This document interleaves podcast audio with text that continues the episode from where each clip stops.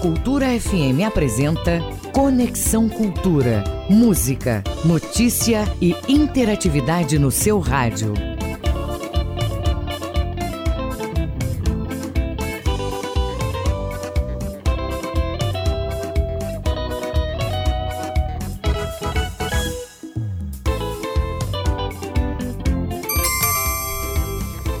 Oito horas quatro minutos na Grande Belém. Olá, bom dia para você ligado no Conexão Cultura da Cultura FM e do portal cultura.com.br. Estaremos juntos até as 10 horas da manhã. O programa é uma produção do jornalismo da Rádio Cultura. Eu sou Kelvin Genieri e a partir de agora você acompanha atualidades, prestação de serviços, notícias entrevistas, entretenimento e música para você ficar conectado com tudo o que acontece no Pará e no Brasil. E você, ouvinte, pode fazer o programa com a gente, mandando sua mensagem para o número 985639937, 985639937. Ou se você quiser, pode mandar um e-mail para a gente para culturafm.funtelpa.com.br. Conexão Cultura na 93,7. Fica com a gente nesta quinta-feira, dia 18 de março de 2021. Vamos bater um papo sobre o cultivo sustentável de citros na Amazônia.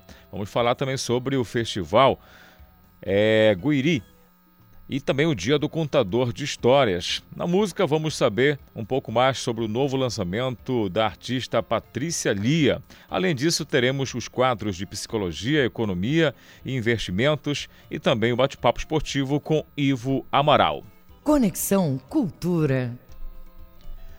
Vamos seguir aqui 8 horas e 6 minutos. Hoje na história, dia 18 de março. Em 1241, a Croácia é destruída pelos mongóis. Em 1766, o parlamento britânico revoga a lei do selo.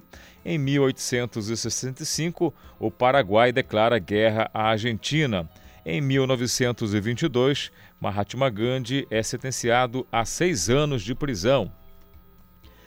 Tem mais para você aqui no Hoje na História. Em 1989 é inaugurado o Memorial da América Latina em São Paulo. Tá aí, portanto, Hoje na História, 18 de março.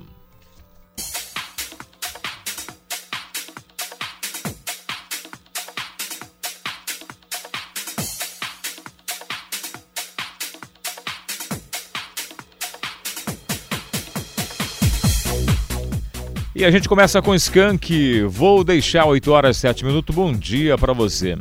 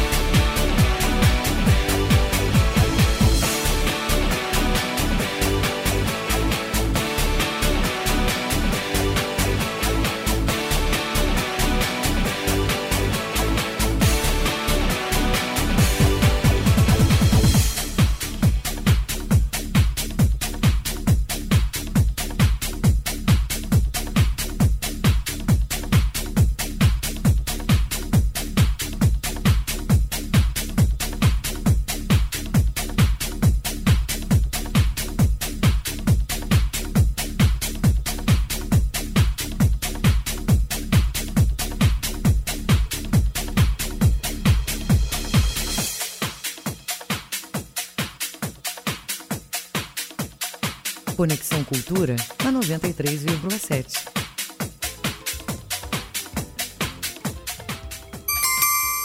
Oito horas 11 minutos na Grande Belém. Muito obrigado pelo seu carinho, onde quer que você esteja, acompanhando a gente já nessa manhã muito especial, dia 18. Você ligado com a gente, quinta-feira. Então vamos lá, lockdown na nossa capital, na região metropolitana também lockdown no município de Abaitetuba e o município de Cametá também está em lockdown. Inclusive, por falar em Cametá, daqui a pouco a gente vai trazer informações a respeito, porque depois do movimento aqui da capital e da região metropolitana do lockdown, a gente também é, teve a informação do lockdown em Cametá e ontem veio também a informação do lockdown no município de Abaitetuba. Tá? E, portanto, então, as informações que a gente vai trazer daqui a pouco no nosso programa. Você ligado com a gente, muito obrigado. Já já vamos trazer também informações atualizadas a respeito dos casos de Covid-19. Para você que acompanha aqui a nossa programação, também tem é, outras informações sobre estoque de medicamentos de intubação de pacientes com Covid-19 para apenas 15 dias. É a informação, a gente está apurando se realmente procede, mas já chama atenção em relação a essa situação toda. Aqui no nosso Conexão você vai saber sempre mais, sempre mais você sabe e também tem aquele bate-papo especial. Mas quinta-feira é dia da nossa coluna de psicologia e hoje falaremos com a Juliana Galvão sobre alternativas para lidar com o estresse durante a pandemia. Vamos conferir então. Olá, amiga e amigo do Conexão Cultura. Sextou. Opa, não, pera, quintou. Quintou e eu quero te perguntar uma coisa importante. Como tu estás? Como andam teus sentimentos e as sensações? Há um ano nós estamos vivendo a pandemia e ela trouxe diversas mudanças e alterações para nossa rotina. É natural que em alguns momentos a gente esteja abalado, preocupado, angustiado, Afinal, são perdas, dores, medos, incertezas. E pode ser que em algum momento tu te sintas muito triste, preocupado, vivas alguns picos de estresse e ansiedade. Esses picos, inclusive, de estresse e ansiedade, eles podem se manifestar de diversas formas. Batimento cardíaco acelerado, dificuldade para respirar, aperto no peito, até problemas para dormir, conseguir se alimentar podem ter relação com dificuldades emocionais. E é nesse sentido que hoje eu quero te apresentar uma alternativa que pode auxiliar um momento difícil como esse. É a respiração. Existem diversas possibilidades, várias técnicas, mas hoje eu quero te propor uma técnica simples de respiração em que você vai usar a contagem de tempo. Como é que ela funciona? Você vai inspirar, você vai puxar o ar pelo nariz e vai expirar, você vai soltar o ar pela boca. E você vai fazer isso de forma ritmada, contando segundos. Quantos segundos, Juliana? Não existe um padrão. Eu vou te propor de 3 a 5 segundos. Se de repente você consegue um pouquinho mais, tudo bem. Mas vamos lá, você vai inspirar, puxar o ar pelo nariz e vai soltar pela boca. Eu usei aqui 3 segundos e você vai fazer isso várias vezes. Então, em qualquer momento, em qualquer situação, pode ser em casa, pode ser na rua, em que você sinta algum pico de estresse ou algum sintoma de angústia, você pode fazer esse exercício de respiração. Isso pode te ajudar bastante. Existem outras possibilidades, também outras alternativas, mas eu quero te dizer que é essencial você procurar orientação com um profissional, psicólogo, psiquiatra, para você ter um direcionamento para a tua qualidade de vida e saúde mental, em especial nesse momento de pandemia que a gente vive. Se cuide, não esquece da máscara, não esquece de higienizar sempre as tuas mãos. Juliana Galvão para o Conexão Cultura. 8 horas 15 minutos. Muito obrigado a Juliana aí participando com a gente da programação aqui da Rádio Cultura FM. É um prazer falar com você, Juliana. Volte sempre. Informações importantes nesse momento que a gente vive de pandemia. Não tá fácil não, mas sempre com essas dicas especiais a gente vai levando aqui e vai se virando, não é verdade? Olha, agora é hora do quadro Economia e Investimentos com a Fernanda Cabral, que também é outra que chega com a gente. Bem-vinda. Vamos falar então sobre a Fernanda Cabral. A Fernanda Cabral que vai trazer para a gente informações agora sobre os impactos do ciclo de elevação da taxa Selic. Você entende sobre isso? Então fique agora sabendo um pouco mais então com a Fernanda Cabral participando com a gente do quadro Economia e Investimentos aqui no nosso Conexão. Olá, eu sou Fernanda Cabral e a partir de hoje, toda quinta-feira, no programa Conexão Cultura, estarei aqui participando do quadro Investimentos e Finanças para dar dicas e informações importantes sobre o mercado financeiro, além de apresentar soluções financeiras para que o ouvinte Cultura FM tome as melhores decisões para os investimentos em negócios pessoais e empresariais. No programa de hoje falaremos sobre os impactos da taxa Selic, que após passar por sucessivos cortes e chegando em sua mínima histórica de 2%, voltou a ter a sua primeira alta desde 2015. Segundo o boletim Focus do Banco Central, espera-se que 2021 encerre a taxa básica de juros brasileira em 4,60%. Mas quais impactos serão refletidos para todos nós? Os principais impactos dessa alta serão percebidos no aumento do custo do financiamento para a habitação e para as empresas, por exemplo. Aumento do rendimento das aplicações mais seguras, como o Tesouro Selic, poupança, embora ainda tenhamos juros reais negativos, isso porque a inflação tem superado os juros das aplicações consideradas mais tradicionais. O aumento também da dívida pública, que através da emissão dos títulos públicos federais, onde boa parte tem correção pela taxa Selic, e com isso há um déficit no orçamentário para a União. Redução do consumo, dinheiro mais caro, menos crédito e os brasileiros compram menos, o que força a redução ou congelamento dos preços das mercadorias. Bom, com isso encerramos o nosso quadro de investimentos e finanças do programa Conexão Cultura. Espero que tenha gostado e se gostou, acesse o nosso site www.fatocapital.com.br ou siga-nos através de nossas redes sociais, arroba Fato Capital. Até logo! Muito obrigado pela participação aí então da nossa querida é, sempre participando com a gente, mas agora de forma efetiva, a Fernanda Cabral com o quadro Economia e Investimentos com a gente aqui no nosso Conexão Cultura, 8 horas e 18 minutos agora. Obrigado pelo seu carinho, onde quer que você esteja participando com a gente, seja aqui na capital Belém, seja na região metropolitana, seja no nosso interior do estado. Daqui a pouco a gente vai trazer informações sobre as medidas também de lockdown lá no município de Abaitetuba. A situação não está fácil lá também e a gestão municipal então optou a paralisar as atividades não essenciais. Então, você que está ouvindo aqui o nosso programa, a gente já já vai trazer informações de Abaitetuba e já já vou trazer para você também informações sobre a chegada de doses de vacina aqui na capital Belém pelo governo do estado, que já começa a distribuir para outros municípios e também os casos atualizados de Covid-19. Mas vamos para o município de Cametá, onde a gente conversa agora com o gestor municipal, Vitor Cassiano, porque Cametá também entrou é, com medidas restritivas, lockdown lá no município de Cametá. Eu já estou com o prefeito já na linha. Prefeito, muito bom dia, tudo bem com você? Muito bom dia, meus amigos. É um prazer aqui estar dando esse esclarecimento aqui para vocês.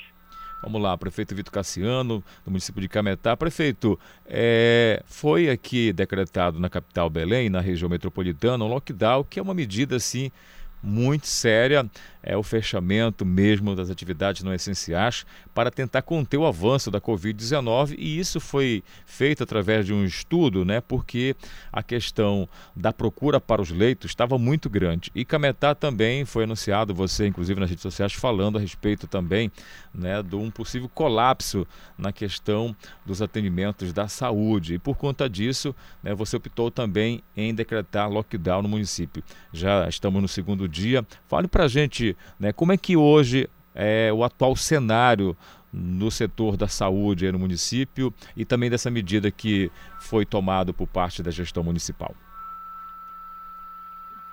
Então, nós, ah, diante de um cenário de aumento significativo no número de casos de pacientes hospitalizados com Covid, nós identificamos a necessidade de, assim como na região metropolitana, decretar o lockdown, editar um decreto com medidas restritivas, permitindo apenas o uso e abertura de serviços essenciais à população. Os outros serviços estão funcionando via delivery. A Cametá tem uma feira livre de grande porte, uma grande circulação de pessoas. Nós implementamos barreiras sanitárias nas, nas entradas da cidade, tanto na BR-422 quanto na Vila de Carapajó, que é o principal acesso à cidade de Cametá. E estamos focando na, em trabalhar da atenção básica com a montagem de três centros de referência de atendimento em Covid, incluindo uma unidade móvel que faz atendimento de forma itinerante de Covid nas vilas. Ah, segundo os especialistas, tratar a doença já no estágio inicial inibe com que os pacientes agravem e venham a ter que utilizar a internação de um leito hospitalar de maior complexidade. Cametá também possui uma peculiaridade muito grande de, diante da necessidade dos pacientes que estão internados em estado grave na UTI precisarem fazer hemodiálise, a necessidade de transferir pacientes a Belém é grande. Quando o sistema da região metropolitana entra em colapso e acontece que a maior parte dos leitos ficam ocupados, a gente tem dificuldade nas transferências. Então, a medida restritiva ela é uma alternativa para que a população não se contamine. Certo. É o Outro fator, prefeito, também que você falou em relação não só à questão da retirada desses pacientes para chegar até aqui a capital Belém, mas a questão também que Cametá é praticamente várias cidades numa só, porque você tem o município, a sede do município, mas do outro lado você tem várias outras localidades, vilas, que têm uma proporção muito grande de pessoas e que precisam também de atendimentos, né?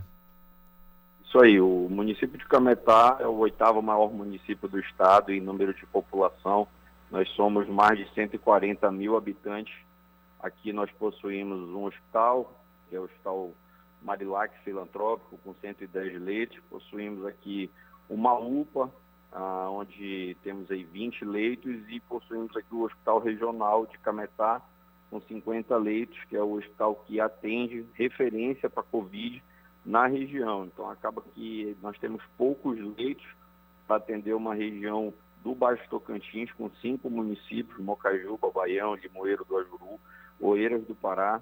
Oeiras, Limoeiro do Ajuru passa por uma situação difícil e acabam tendo que mandar os pacientes do município de Limoeiro para Cametá, e isso acontece que faz com que os leitos eles se tornem poucos e logo sobrecarrega o sistema aqui de regulação de internação hospitalar. É muito difícil a situação que Cametá passa hoje, nós temos mais de 6.200 casos notificados de Covid, pacientes internados hoje já somam aproximadamente 40 internações, então logo, logo, se a doença continuar nesse ritmo, nós vamos ter dificuldades para internar pacientes. Nós já tomamos a medida de ir até os hospitais, verificar a forma de é, ampliação de novos leitos. Estamos trabalhando muito para contornar o Covid, mas é importante que a população entenda a dificuldade que é um recontágio e essa, esse segundo pico dessa doença. Essa doença, dessa vez, diferente da vez passada, ela não manifesta sintomas é, aparentes e claro já na fase inicial. Então o paciente fica doente, a doença fica ali incubada, contaminando outras pessoas quando não há a medida de restrição e ela agrava muito rápido, já requerendo uma unidade de internação hospitalar que hoje é, Belém sofre com falta de leitos, outros municípios e Cametá infelizmente se encaminha para isso.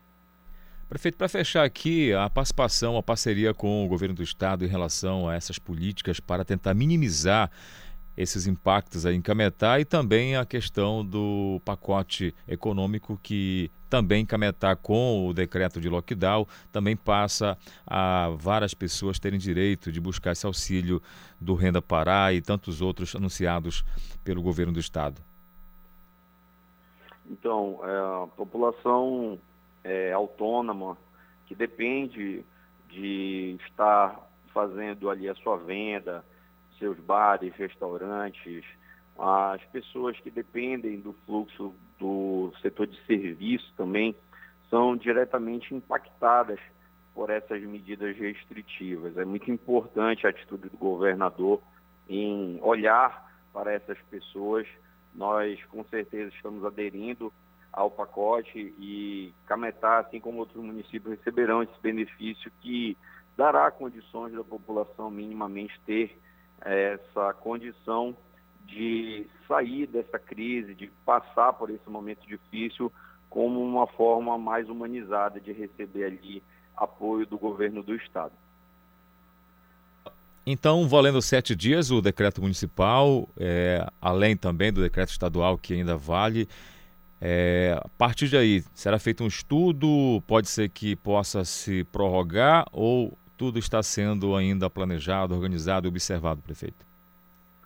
Nós, aqui no município, a Secretaria Municipal de Saúde, ah, juntamente com as outras secretarias, estamos utilizando como parâmetro para a tomada de decisão os boletins epidemiológicos locais. Então, há uma observação clara de que a doença está aumentando ah, no município. Nós é, estamos testando a população que busca atendimento nos postos de saúde, também na nossa UPA, assim como todos os pacientes que sofrem internação hospitalar, e há sim um aumento considerável no número de casos, inclusive recontágio. Então, o decreto de lockdown por sete dias, ele visa frear é, essa aceleração no número de casos. Possivelmente há sim a possibilidade da gente estender o decreto por mais sete dias, mas vale lembrar que apenas a epidemiologia, com os seus números e estatísticas, pode nos dar uma clareza da situação da doença. Mas de nada adianta o poder público fazer a sua parte se a população não compreender de que é necessário manter o distanciamento social, uma outra situação que ajuda, e o município está tomando, inclusive, ações de levar a vacina até a casa da população idosa. Cametá é uma região que tem é, um número significativo de ilhas que cercam aqui a sede do município. Quase que 40% da população reside nas ilhas, mais de 60% da população cametaense reside na zona rural do município e a Secretaria de Saúde também está buscando é, levar, através de voadeira, equipe de agente comunitário de saúde, a vacina na casa dos idosos que residem nas ilhas de Cametá. Estamos vacinando nos postos de saúde, todas as vacinas que são enviadas pelo governo do estado são direcionadas aos grupos específicos e devemos manter ainda esse distanciamento, esse isolamento, pois é ele que vai nos ajudar a passar por esse momento difícil sem grandes danos à população, mas infelizmente algumas perdas elas são irreparáveis. Tá certo, prefeito Vitor Cassiano, muito obrigado pela sua participação, te deseja boa sorte, que tudo possa, com essas medidas, é, voltar aos poucos a normalidade no município. A gente vai ficar acompanhando aqui da capital Belém. Obrigado pela sua participação, tá bom? Muito bem. Tchau, tchau. Valeu, até portanto, então, as informações de Cametá não nada boa por conta dessa questão do lockdown, mas ficou a mensagem, então, que é, é importante né, cada um fazer sua parte, respeitar o que estabelece, portanto, lá o decreto. E daqui a pouco eu vou trazer informações, porque também, olha só, Altamira agora no Pará fica sem leitos de UTI e deixa também mais rígidas as restrições de circulação de pessoas. Daqui a pouco a gente vai trazer essas informações. Também tem informações lá de Abaitetuba em relação ao lockdown. Vários municípios no interior do estado indo também é, buscando formas de fechamento da cidade para tentar conter o avanço da Covid-19. A gente levando para você informações aqui no nosso Conexão Cultura. 8 horas e 30 minutos. Vou fazer intervalo, daqui a pouco a gente volta com muito mais conexão para você. Estamos apresentando Conexão Cultura. As culturas africanas e afro-brasileira. A luta contra o preconceito e o racismo, a preservação do meio ambiente e o respeito aos direitos humanos. Axé Pará, a voz negra no seu rádio. Um programa do Centro de Estudos e Defesa do Negro do Pará, SEDEMPA. Toda quinta, nove da noite, aqui na Cultura. Apoio Cultural Bampará. Onde tem Pará, tem Bampará. ZYD 233, 93,7 MHz. Rádio Cultura FM. Uma emissora da Rede Cultura de Comunicação. Fundação Paraense de Rádio Difusão. Rua dos Pariquis, 3318. Base operacional, Avenida Almirante Barroso, 735. Belém, Pará, Amazônia, Brasil.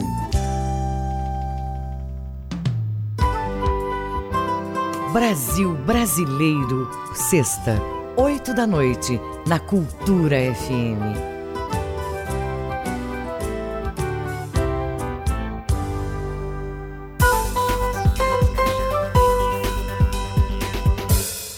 Voltamos a apresentar Conexão Cultura.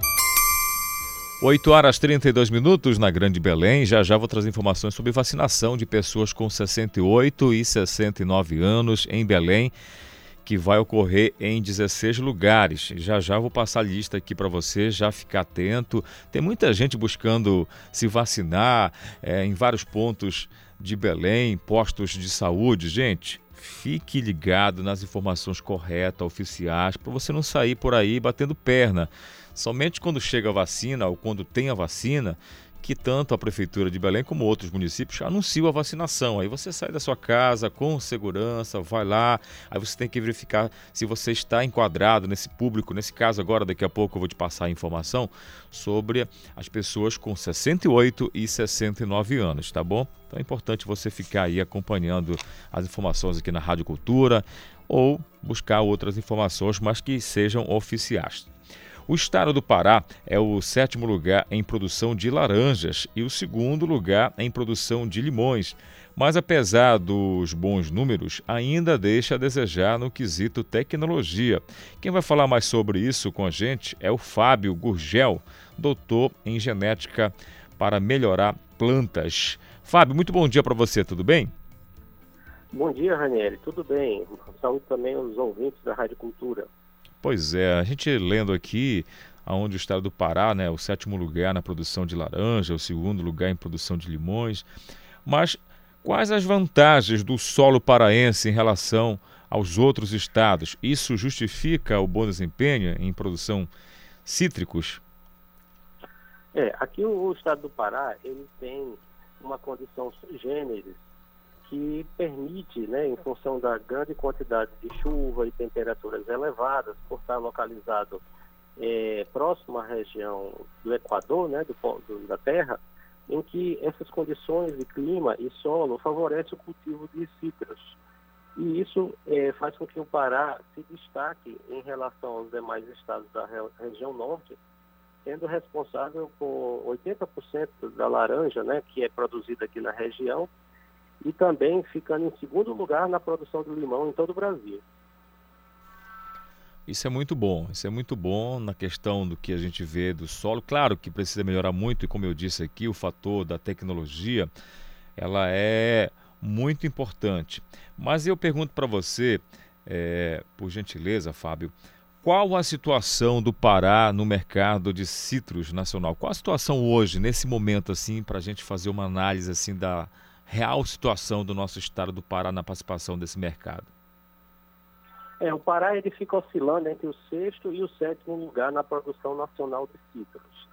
Né? Ele, ele, ao longo dos anos, ele vem crescendo nesse ranking e também é, graças à adoção dessas tecnologias, que, né, essas tecnologias da Embrapa que nós relacionamos, estão é, associadas à utilização de materiais genéticos superiores e boas práticas de manejo né, do solo. Ah, entendi, legal. Mas vamos lá então, quais as tecnologias a Embrapa está promovendo para ajudar nessa produção? Como é que anda essa parte tecnológica? Certo.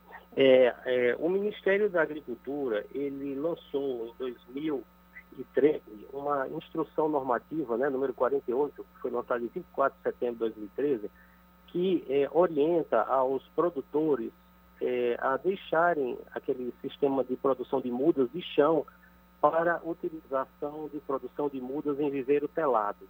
Isso permite uma grande evolução na formação dos nossos pomares, Para que você tenha pomares sadios, você tem que ter mudas sadias. Então, a utilização de mudas, é, o cultivo de mudas protegidas em viveiro telado, é, evita a propagação de doenças no pomar. Uma outra tecnologia é a utilização de diversos genótipos, né, que nós chamamos de genótipos, materiais genéticos, de copa e de porta-enxerto. O citricultor, ele sabe que para a gente produzir uma mudinha, seja de laranja, seja de limão ou tangerina, a gente precisa de duas plantas. Uma que vai ser o porta-enxerto, ou o cavalo, que é aquela parte do caule e da raiz, e nessa parte nós vamos enxertar uma gema que vai formar uma copa, seja de laranja, limão ou tangerina.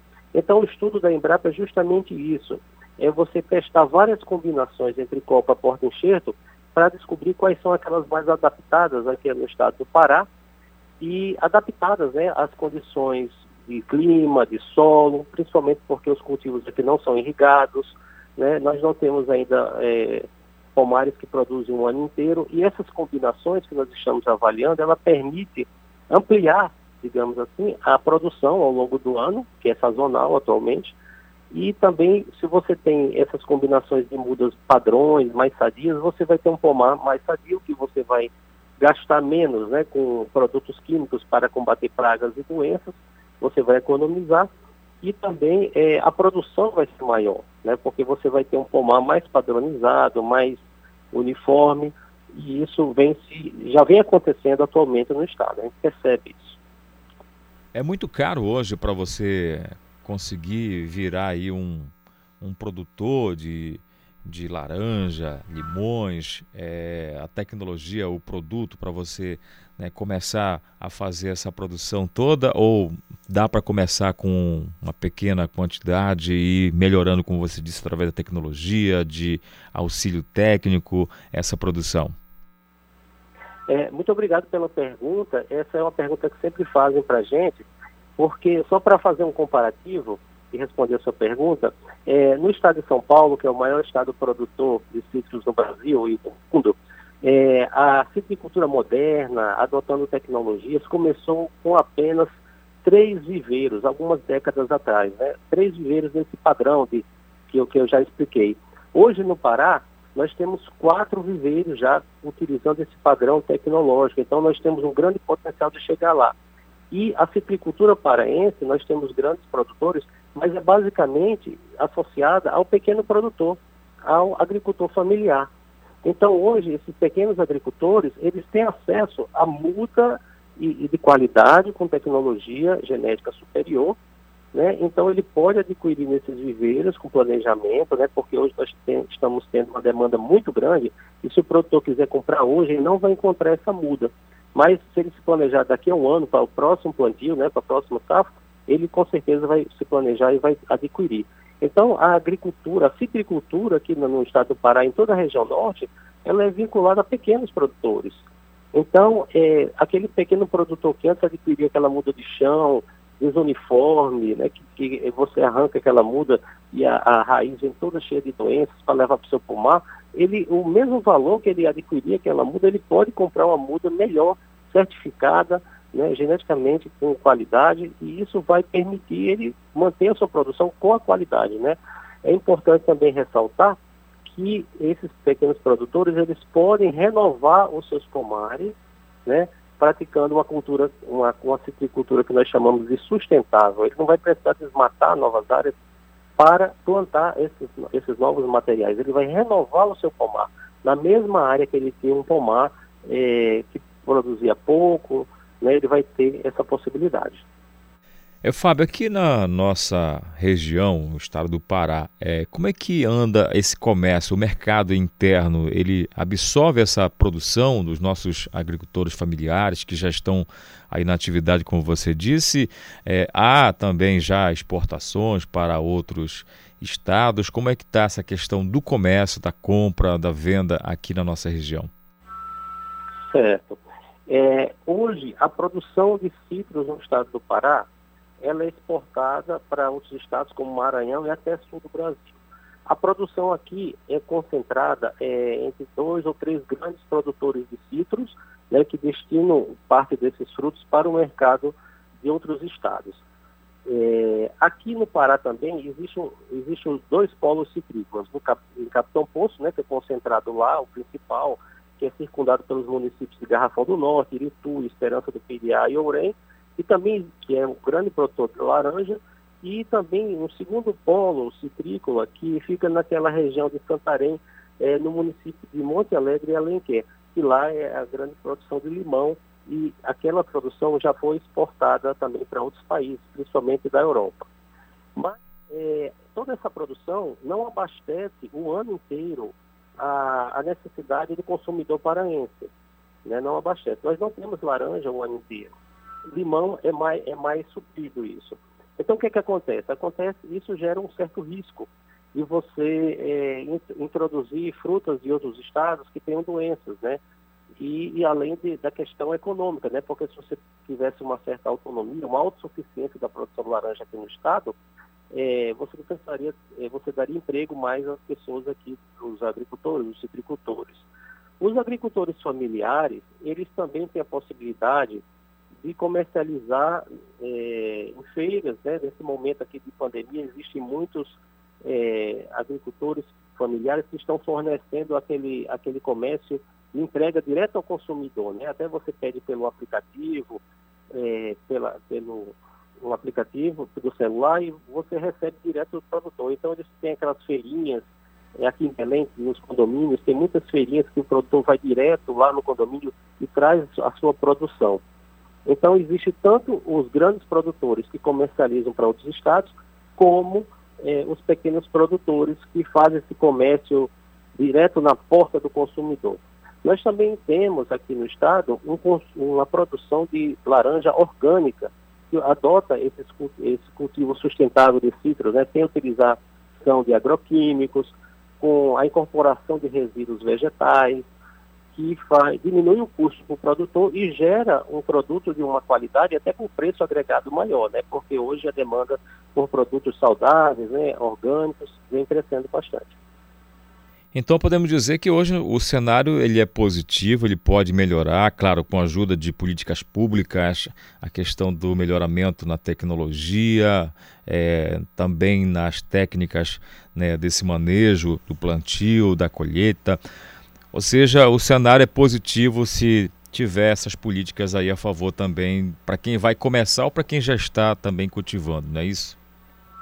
Com certeza, é, nós, é, eu tenho observado que a adoção dessas tecnologias vem crescendo pouco a pouco aqui no estado do Pará e, e é, é, importante informar que essa, nosso, nosso polo citrícola aqui no estado é uma referência para todos os demais estados da região norte.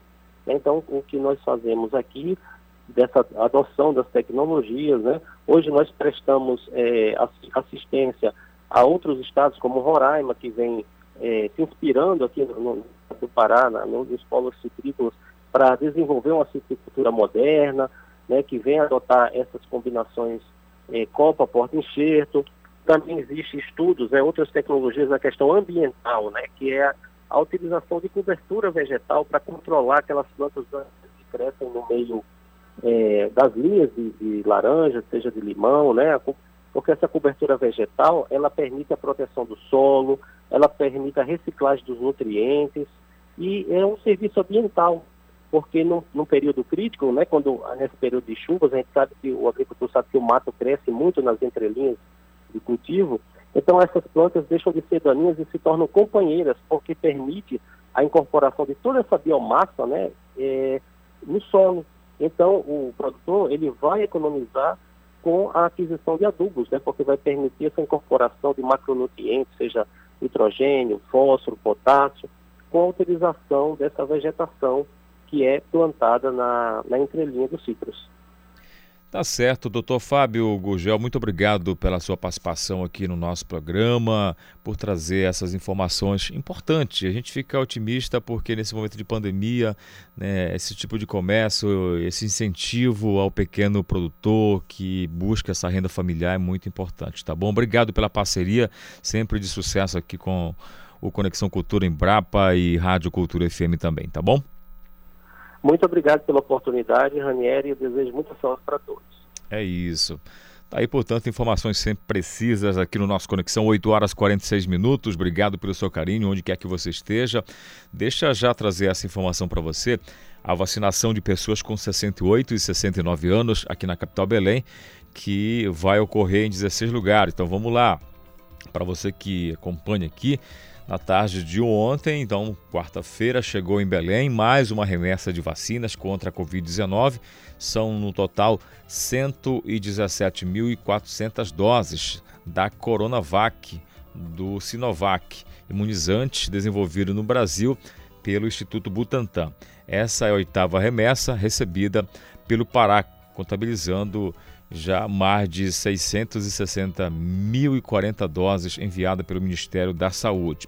O novo lote vai reforçar a quantidade de vacinas para os grupos é, de acordo com o Plano Nacional de Imunização do Ministério da Saúde, segundo ressalta o secretário de Estado de Saúde Pública, Rômulo Rodovalho. Então, portanto, secretário falando a respeito né, da disposição. Aqui na capital Belém, dessas doses, a capital paraense recebeu mais de 24.580 doses de vacina no combate à Covid-19, que vai contemplar as faixas de 68 e 69 anos.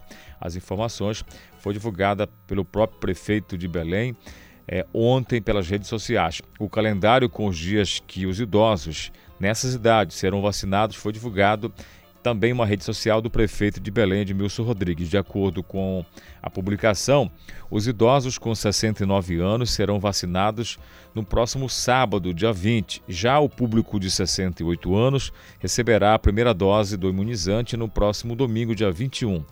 O Diário Oficial do município de Belém publicou a lei que permite à gestão municipal integrar o Consórcio Nacional de Vacinas das cidades brasileiras. Então, portanto, né, já está incluída a capital Belém, então, nesse consórcio que vai possibilitar o município comprar vacinas contra a Covid-19, além de permitir a aquisição de medicamentos, insumos, serviços e também equipamentos na área da saúde. Então vamos lá, para você né, que já ficou curioso, onde que eu posso tomar a vacina no sábado, no domingo, né, eu que estou com 68, 69 anos, então anota aí direitinho para você não se perder teremos vários postos de vacinação na Aldeia Cabana, na Avenida Pedro Miranda, lá no bairro da Pedreira, também no Caça Azul, na Avenida Duque de Caxias, no bairro do Marco, no Colégio do Carmo, na Travessa Dom Bosco, no bairro da Cidade Velha, e na Escola de Enfermagem da UEPA, na Avenida José Bonifácio, no bairro do Guamá. Lá você vai encontrar. Também no estacionamento das obras sociais da Basílica, na entrada pela Gentil, lá no bairro Nazaré. Também na Fibra, que fica na Avenida Gentil, é, no bairro Nazaré. Também é, na Fumbosque, que fica na Avenida Nossa Senhora da Conceição, no distrito de Oteiro. Também no ginásio Mangueirinho, na Avenida Augusto Montenegro, lá no bairro do Mangueirão. Também na Igreja do Evangelho Quadrangular, que fica na Barão de Garapé-Miri lá no bairro do Guamá. Também na paróquia São João de Nossa Senhora das Graças, que fica no distrito de Quaraci, na UMS é, Caranduba, que fica no distrito de Mosqueiro. Você vai encontrar também vacina lá. Também na Unama, que fica na Avenida Alcino Cacela. Também na Unifamás, na Avenida Visconde de Souza Franco, no bairro do Reduto na Universidade Federal do Pará, campus Guamá, também você vai encontrar vacina lá, e na Escola Municipal de Ensino Infantil e Fundamental, Rotary. Está aí, portanto, 16 postos de vacinação para você que vai tomar a vacina, então, que está nesse público com idade de 68 e 69 anos. Portanto, no próximo sábado e domingo acontecerá essas vacinações aqui na capital Belém. 8 horas e 50 minutos, você ligado com a gente, vamos girar aqui com informações com os nossos colegas da Rede Cultura de Comunicação. O programa Bora Belém segue com pagamentos. O Marcos Aleixo tem para gente mais informações. O programa de renda cidadã Bora Belém, desenvolvido por meio de uma cooperação entre o governo do Pará e a Prefeitura de Belém, já repassou mais de 37 mil reais a 83 famílias em situação de vulnerabilidade até esta terça. Os pagamentos realizados por meio do Banco do Estado do Pará foram iniciados em 8 de março e fazem parte do planejamento estadual na assistência para amenizar os efeitos econômicos da pandemia do coronavírus. O benefício de até 450 reais é destinados a famílias em situação de pobreza e extrema pobreza, de acordo com três faixas. Na primeira, mulheres com filho receberão 150 reais, com dois ou três, 300 reais, e com quatro ou mais filhos terão 450 reais. Os beneficiários são registrados pela Fundação Papa João 23, foi um Papa vinculado à Prefeitura de Belém, que identifica famílias da capital que não estão recebendo nenhum tipo de auxílio governamental e mesmo sem precisar se cadastrar, têm direito à renda cidadã. A meta é que inicialmente sejam beneficiadas quase 9 mil famílias da capital. O governo do Pará e a Prefeitura de Belém investem cerca de 60 milhões no programa. Para a confirmação do cadastro, você deve ligar para 162 da Fumpapa. Somente após a comprovação do cadastro, você deve se deslocar até o Bampará para receber este benefício. Marcos Aleixo para o Conexão Cultura. Muito obrigado, Marcos Aleixo. 8 horas e 52 minutos agora na capital Belém. Você ligado com a gente. Você pode participar, inclusive, do nosso programa mandando sua mensagem para o nosso WhatsApp, o 985-6399. 37, ou se quiser pode mandar um e-mail para a gente para culturafm.funtelpa.com.br. Olha, em Altamira, sudoeste do Pará, o Comitê Municipal contra a Covid-19 definiu ontem, quarta-feira, dia 17, medidas mais rígidas de combate à pandemia no município. Entre as medidas estão a proibição de circulação de pessoas pelas ruas no horário entre 19 horas e 5 horas da manhã. Reuniões públicas com mais de 10 pessoas também estão proibidas. Aulas presenciais estão suspensas. Segundo as novas medidas, o comércio terá horário de funcionamento restrito e a venda de bebidas alcoólicas está proibida, inclusive por serviço de entrega. O Hospital Regional Público da Transamazônica, que atende a região, não tem mais vagas de unidade de terapia intensiva UTI. Os municípios de Brasil, Medicilândia e Vitória do Xingu também adotaram as medidas. As cidades encaminhavam parentes para o Hospital Público da Transamazônica para tratamento da Covid-19. Então, para você ver aí que várias pessoas né, que estão procurando lá atendimento não tem mais leito. Então, portanto, a Prefeitura também de Altamira e outras prefeituras em torno, como eu falei, é, municípios de Medicilândia, Vitória do Xingu, é, também né, de Brasil Novo adotaram então essas medidas mais rígidas em relação a essa situação toda para combater a Covid-19. Olha, já foi publicada no Diário Oficial a lei que permite que a Prefeitura de Belém comprove né, e compre aí de fato vacinas para a Covid-19. O novo cronograma de vacinação para as pessoas com 68 e 69 anos será sábado e domingo na capital. A gente falou agora há pouco, mas agora o João Paulo Seabra está ao vivo com a gente e vai trazer mais informações detalhadas a respeito da vacinação e também da publicação no Diário Oficial, onde a Prefeitura de Belém pode comprar vacina. É isso, João Paulo. Bom dia para você. Olá, bom dia, Kelvin Janieri, bom dia também para os ouvintes do programa Conexão Cultura. É isso mesmo, é, inclusive como você estava falando ainda agora, dessa publicação no Diário Oficial, é, nós vamos dar mais alguns detalhes sobre essa questão da vacinação, é, realmente é, enfatizando aqui para as pessoas que estavam esperando essa faixa etária de 68 a 69 anos. E realmente já foi publicada no Diário Oficial do município de Belém essa lei que permite a gestão municipal, ou seja, a prefeitura, fazer parte desse consórcio nacional de vacinas das cidades brasileiras, que está sendo conhecido pela sigla Conectar. A lei é a de número 9.666 e possibilita que o município compre as vacinas contra a Covid-19, além de permitir a aquisição de medicamentos, insumos, serviços e equipamentos também na área da saúde. E essa lei prevê que a atuação do consórcio corresponde à área de abrangência dos municípios que o compõem.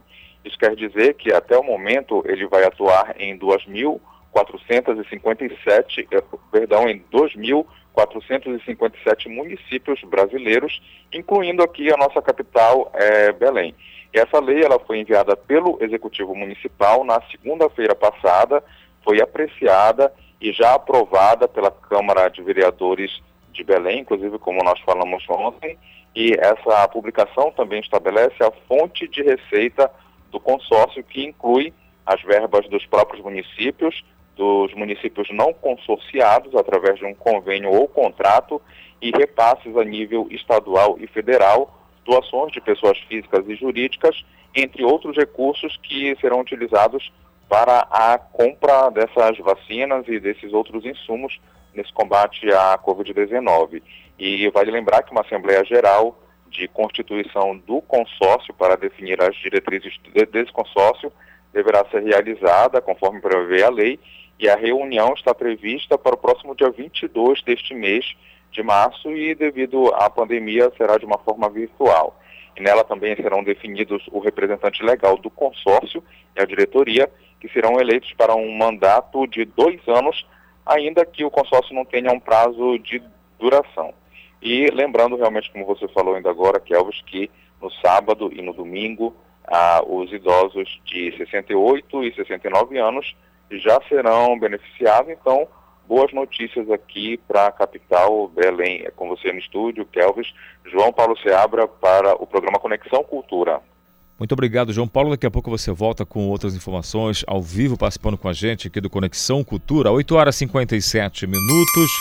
Já já vou trazer para você os dados atualizados de casos de Covid-19 aqui no nosso estado do Pará.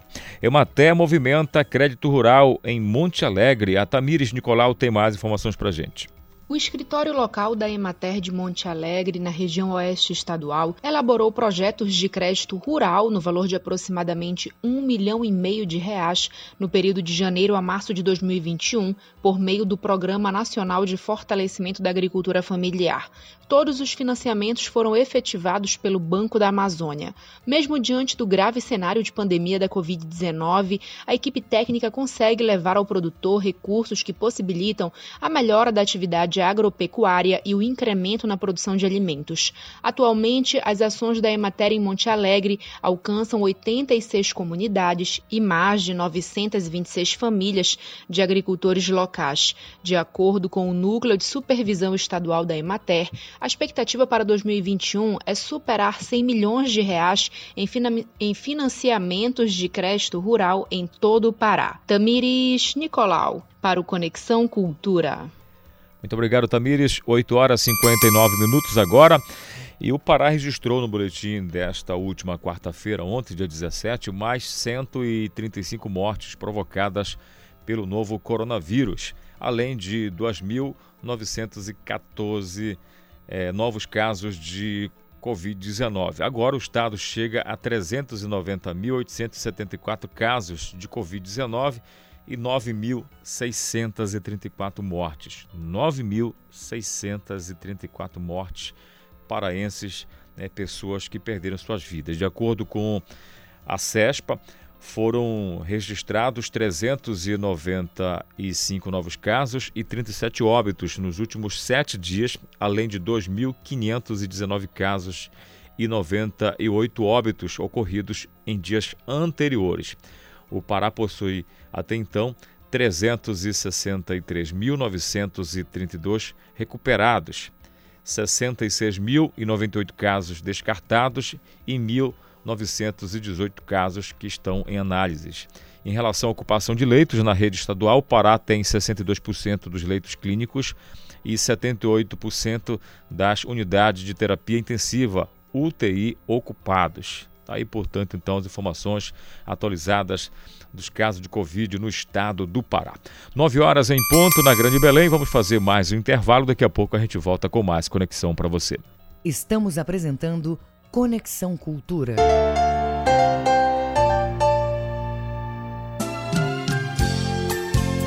Cultura FM. Aqui você ouve música popular paraense. só ficaram as lembranças. Música popular brasileira. Esta canção não é mais que mais uma canção. Cultura FM 93,7. Fosse uma declaração de amor.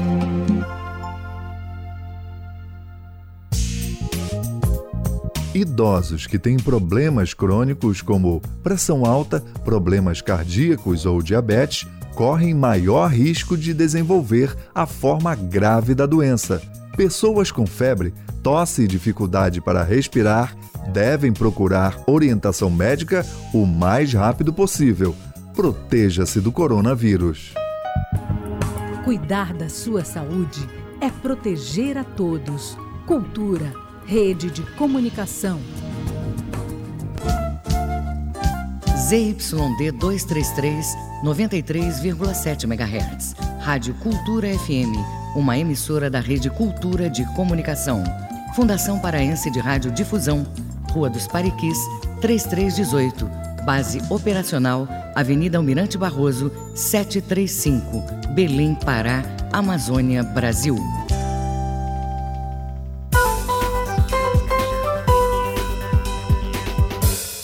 Voltamos a apresentar Conexão Cultura.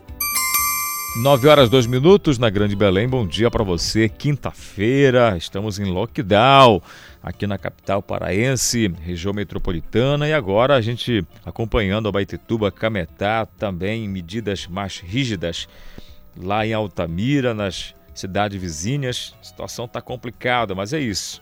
Cada um precisa fazer sua parte. Daqui a pouco vou trazer a informação que o Amapá também amanheceu em lockdown para combater o avanço da Covid-19. Nosso estado vizinho aqui, Amapá, também em lockdown. Vamos trazer mais convidados. Dia 20 de março é o dia do contador de histórias. E entre os dias 20 e 24 estará acontecendo o primeiro festival Guiri. A programação estará repleta de histórias e também interpretações. E quem vai falar mais sobre é, esse evento por telefone é o contador de histórias é, Gatulo Gutierrez. Acho que é esse o nome do rapaz. Diferente, hein? Bom dia, tudo bem, amigo? Bom dia, Kelvis. Bom dia a todos da Conexão Cultura, a todos os ouvintes. Muito bom dia. Obrigado, obrigado, obrigado pela participação aqui no nosso Conexão Cultura. Vamos lá, o que. Para as pessoas que acompanham, a gente está falando aqui durante essa semana, em algumas atividades, mas de fato, o que é um contador de histórias? Explica para a gente aí, por gentileza. Kelvis, o contador de história é aquela pessoa que utiliza da oralidade, da palavra, para encantar e transmitir conhecimento através das narrativas fantásticas, né? Que trabalha a questão da imaginação, né? Que, que valoriza a nossa tradição oral. Esse é o contador de história, que encanta as pessoas de qualquer idade pela oralidade. Pronto, então já está explicado aqui é, no nosso Conexão Cultura.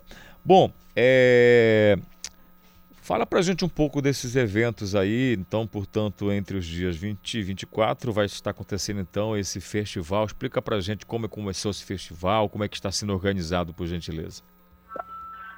Bom, o, o Festival Guiri, né, que é o primeiro festival de contadores de história, ele é lá de Rondônia, e ele abriu esse edital para todos os vários contadores do Brasil todo, onde foram 266 inscritos e 25 selecionados.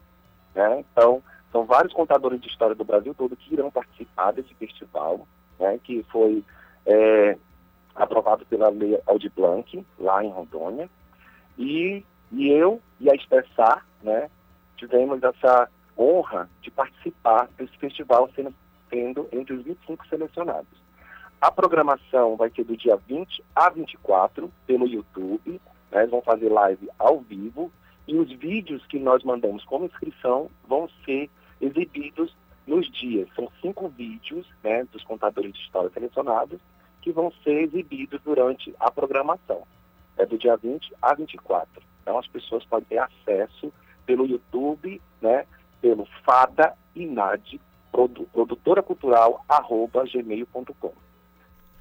Muito legal. Pode continuar. várias coisas voltadas para essa arte de contar histórias. Muito legal, com certeza uma grande programação. E eu queria que você falasse então dessa programação. Explica melhor para a gente dessa programação para quem né, vai ter acesso aí quem vai estar participando né, desse evento?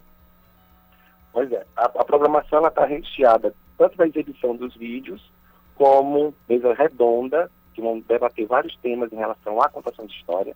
As pessoas podem acessar lá pelo site do, do, do Guiri, né, do primeiro festival de Rondônia, de contadores de história, e se inscrever para participar né, diretamente lá ao vivo com eles, de toda a, a, programação e o que eles oferecem lá. Vai ter palestra, vai ter mini oficinas, tudo voltado para a área da contação de história. Então as pessoas vão gostar muito. Com certeza. Dia 20, então, agora, como eu falei, de março, é o dia do contador de histórias. Então, é, o que, que essa data representa para vocês, já com, de forma oficial? Porque, assim, como você falou, é algo muito mágico, né? Quem hoje né, é, faz esse tipo de, né, de trabalho muito legal. E nesse momento que nós vivemos de pandemia, as histórias né? O entretenimento, de, de modo geral, é fundamental para trabalhar um pouco essa cabeça né, que já está bagunçada há um tempo por conta de mais de um ano de pandemia. Bom, Kelvis, para nós, contadores de histórias, é uma data mais do que especial, né? A gente poder comemorar essa prática milenar. Por exemplo, eu faço parte do grupo Girândola de Contadores de Histórias. É, vamos também fazer uma programação é, é, live né, de contação de história para homenagear esse dia né, e para nos homenagear também. E também faço parte da Recontar Pará, que é a rede de contadores de histórias, onde nós nos unimos aqui em relação ao Pará inteiro, né, vários contadores de histórias unidos, também vamos fazer programações relacionadas a, essa, a esse dia. Então, para a gente, assim, é uma alegria muito grande poder comemorar esse dia contando história para as pessoas, levando, através da oralidade, toda essa magia, né, como você falou agora. Então, é uma data muito especial para todos nós. Antes da pandemia, como é que funcionava esse trabalho de vocês? Como era o cenário anterior à pandemia? É, Kelvis, antes da pandemia, né, é, tanto quanto em grupo ou individualmente, nós temos os nossos trabalhos que a gente se apresenta em vários locais, né, em bibliotecas, instituições privadas, públicas, praças. Então, assim, todo, todos nós, contadores de história, não só aqui do Pará, mas do Brasil todo, em todos os cantos, a gente tinha nossas atividades muito, né, muito assim, digamos assim, dinâmica. Com a pandemia, né, isso afetou muito a gente, né? Por exemplo, eu não tinha todo o domínio com a, com a ferramenta é, virtual e eu tive que aprender. Então a gente teve que se reinventar, né? E ir para as mídias sociais, fazendo lives no YouTube, canal, né? Por exemplo, eu sou professor, trabalho com computação de história com meus alunos também, tudo pela tela. Né? E as programações é, diminuíram bastante por conta disso, mas graças a Deus a questão virtual tem nos ajudado muito. Principalmente, olha, o festival é uma grande oportunidade nessa pandemia de a gente divulgar nosso trabalho, mostrar nosso trabalho virtualmente, né? Então isso está sendo possível. Então muitos contadores de história tiveram que se reinventar aí na, na internet, fazer canais e ter essa conexão com o outro através das mídias sociais. Em relação à ajuda é, financeira, incentivos para vocês que é, são dessa profissão, que exercem essa atividade? Como é que está a situação desses grupos, das pessoas que né, se dedicam muito nesse trabalho? Olha, é, o incentivo ele tem vindo sempre pelos editais, né? A Lei Aldir Blanc abriu um leque, né? Também é, outros editais como o SESC e outras instituições, né? Estão é, dando a oportunidade da gente estar tá fazendo esses trabalhos virtuais e estar tá tendo uma renda por conta da pandemia. Então, assim, as oportunidades elas estão né, aparecendo dessa forma, para sanar um pouco aí essa, essa, essa falta presencial das programações. Hoje como funciona assim? Vocês têm uma rede já, um, uma, uma, uma, associação, sei lá, um grupo né, para tentar um ajudar o outro e conversar e ver da melhor forma para realizar é, esses eventos na internet? A gente, enquanto, ó, a gente, enquanto grupo, eu tô, sou do grupo Girando de Contadores de Histórias, né, que são seis contadores de histórias, e a gente sempre está divulgando um para o outro e juntos se inscrevendo nesses editais, nessas programações, festivais, né? E também pela, pela Recontar Pará, que é a rede de contadores de histórias. Né? A gente promove cursos, também participa de editais, um ajuda o outro. Então, esses grupos fortalecem mais ainda essa questão da gente em busca né, dessas oportunidades que aparecem. Certo. Voltando então ao evento, eu fiquei interessado em participar. Mais uma vez, então, vamos prestar esse serviço aqui. Como é que eu faço para ter acesso, não só nesse evento, mas também ter acesso aos trabalhos de vocês, que vocês desenvolvem? É, nós temos as nossas redes sociais, né? A Companhia Girando de Contadores de História e também a Recontar. Né? Tem a página no Facebook, que as pessoas podem ir lá. E lá tem contato de todo mundo né, todos os contadores de histórias aqui do Pará também, para que as pessoas possam né, ter essa comunicação. Né? Então, e é o, o, o, festival é pelo, é pelo e-mail fadainad, produtora cultural, arroba gmail.com, e as pessoas vão ter acesso a, não só os contadores aqui do Pará, mas de todo o Brasil também, né? Então, nas redes sociais encontra aí. A Recontar, ela reúne vários contadores de história do Pará e aqui de, da região metropolitana de Belém. Então lá está bem vasto de várias pessoas que trabalham nessa área.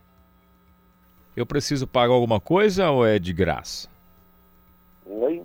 O evento, eu preciso pagar alguma coisa para me inscrever ou é tudo de graça?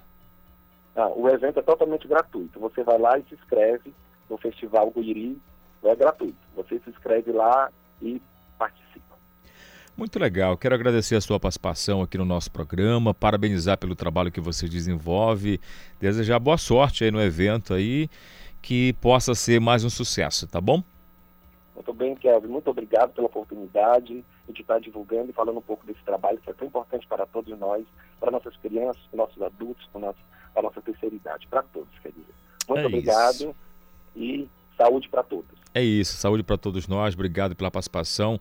9 horas 12 minutos. Vamos seguir aqui o nosso Conexão Cultura. Eu falei agora há pouco para você em relação ao Amapá, que amanheceu em lockdown para combater o avanço da Covid-19. O Amapá amanheceu nesta quinta-feira, então, em lockdown, com medidas de regras mais rígidas para os serviços considerados não essenciais. O objetivo da medida é combater o avanço da pandemia de Covid-19 no estado. As novas restrições estão em vigor desde as 6 horas da manhã desta quinta-feira e vão durar sete dias, conforme o decreto assinado pelo governador. Então, portanto, está aí mais um estado brasileiro decretando lockdown por conta no aumento de casos que vem acontecendo lá no estado do Amapá. Aí você acompanhando as informações. Olha, vamos com mais informações dos nossos colegas da Rede Cultura de Comunicação. A gente vai falar agora do e-book que é de graça, de jornalismo de turismo, que destaca os desafios de influenciadores de viagens. O João Paulo Seabra tem mais informações para a gente. A Escola de Inovação em Políticas Públicas da Fundação Joaquim Nabuco, vinculada ao Ministério da Educação, publicou os editais para promover dois cursos de pós-graduação totalmente gratuitos, com disponibilidade de 50 vagas para cada. Os cursos terão duração aproximadamente de 18 meses na modalidade EAD, em virtude da pandemia do coronavírus. O objetivo dos cursos é propiciar ao promover, implementar e gerir projetos para o desenvolvimento socioeconômico regionais. Especialização em gestão pública e inovação é destinada aos profissionais graduados em diferentes áreas do conhecimento que atuem em algum nível da esfera pública. Os alunos terão disciplinas voltadas para economia, inovação e tecnologias na gestão do setor público. A seleção dos alunos acontece em duas etapas: análise de documentos e de pré-projetos e entrevistas virtuais com duração de 15 minutos para discutir o pré-projeto dos candidatos. As inscrições no processo seletivo começam começam no dia 29 de abril e vão até o dia 7 de maio. O início das aulas está previsto para julho de 2021. O outro curso com edital divulgado foi a especialização em Economia e Desenvolvimento Regional, que é composta de 13 disciplinas a serem realizadas virtualmente na modalidade EAD e disponibilizadas pela Fundação Joaquim Nabuco. A pós-graduação está prevista para começar em junho de 2021 e as inscrições serão realizadas no período de 29 de março até 5 de abril. As inscrições das duas especializações deverão ser realizadas mediante envio da documentação para o e-mail cac.lato@fundage gov.br, indicando no assunto processo seletivo, curso de especialização em economia e desenvolvimento regional ou processo seletivo, curso de especialização em gestão pública e inovação. João Paulo Seabra para o programa Conexão Cultura. Obrigado, João Paulo Seabra. 9 horas 15 minutos na Grande Belém. É hora de esporte aqui no nosso Conexão. Esporte.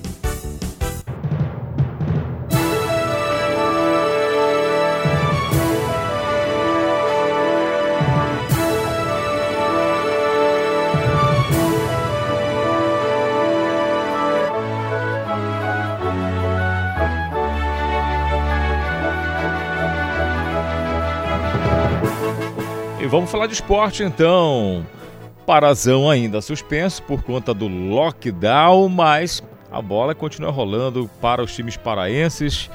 E se estamos falando de esporte, é hora de Ivo Amaral. Ivo, muito bom dia para você. O que aconteceu ontem lá em Castanhal, Ivo? Castanhal perdeu de 3 a 0, não passou de fase, Ivo. Bom dia, Kelvis. Grande abraço aos amigos da Conexão Cultura.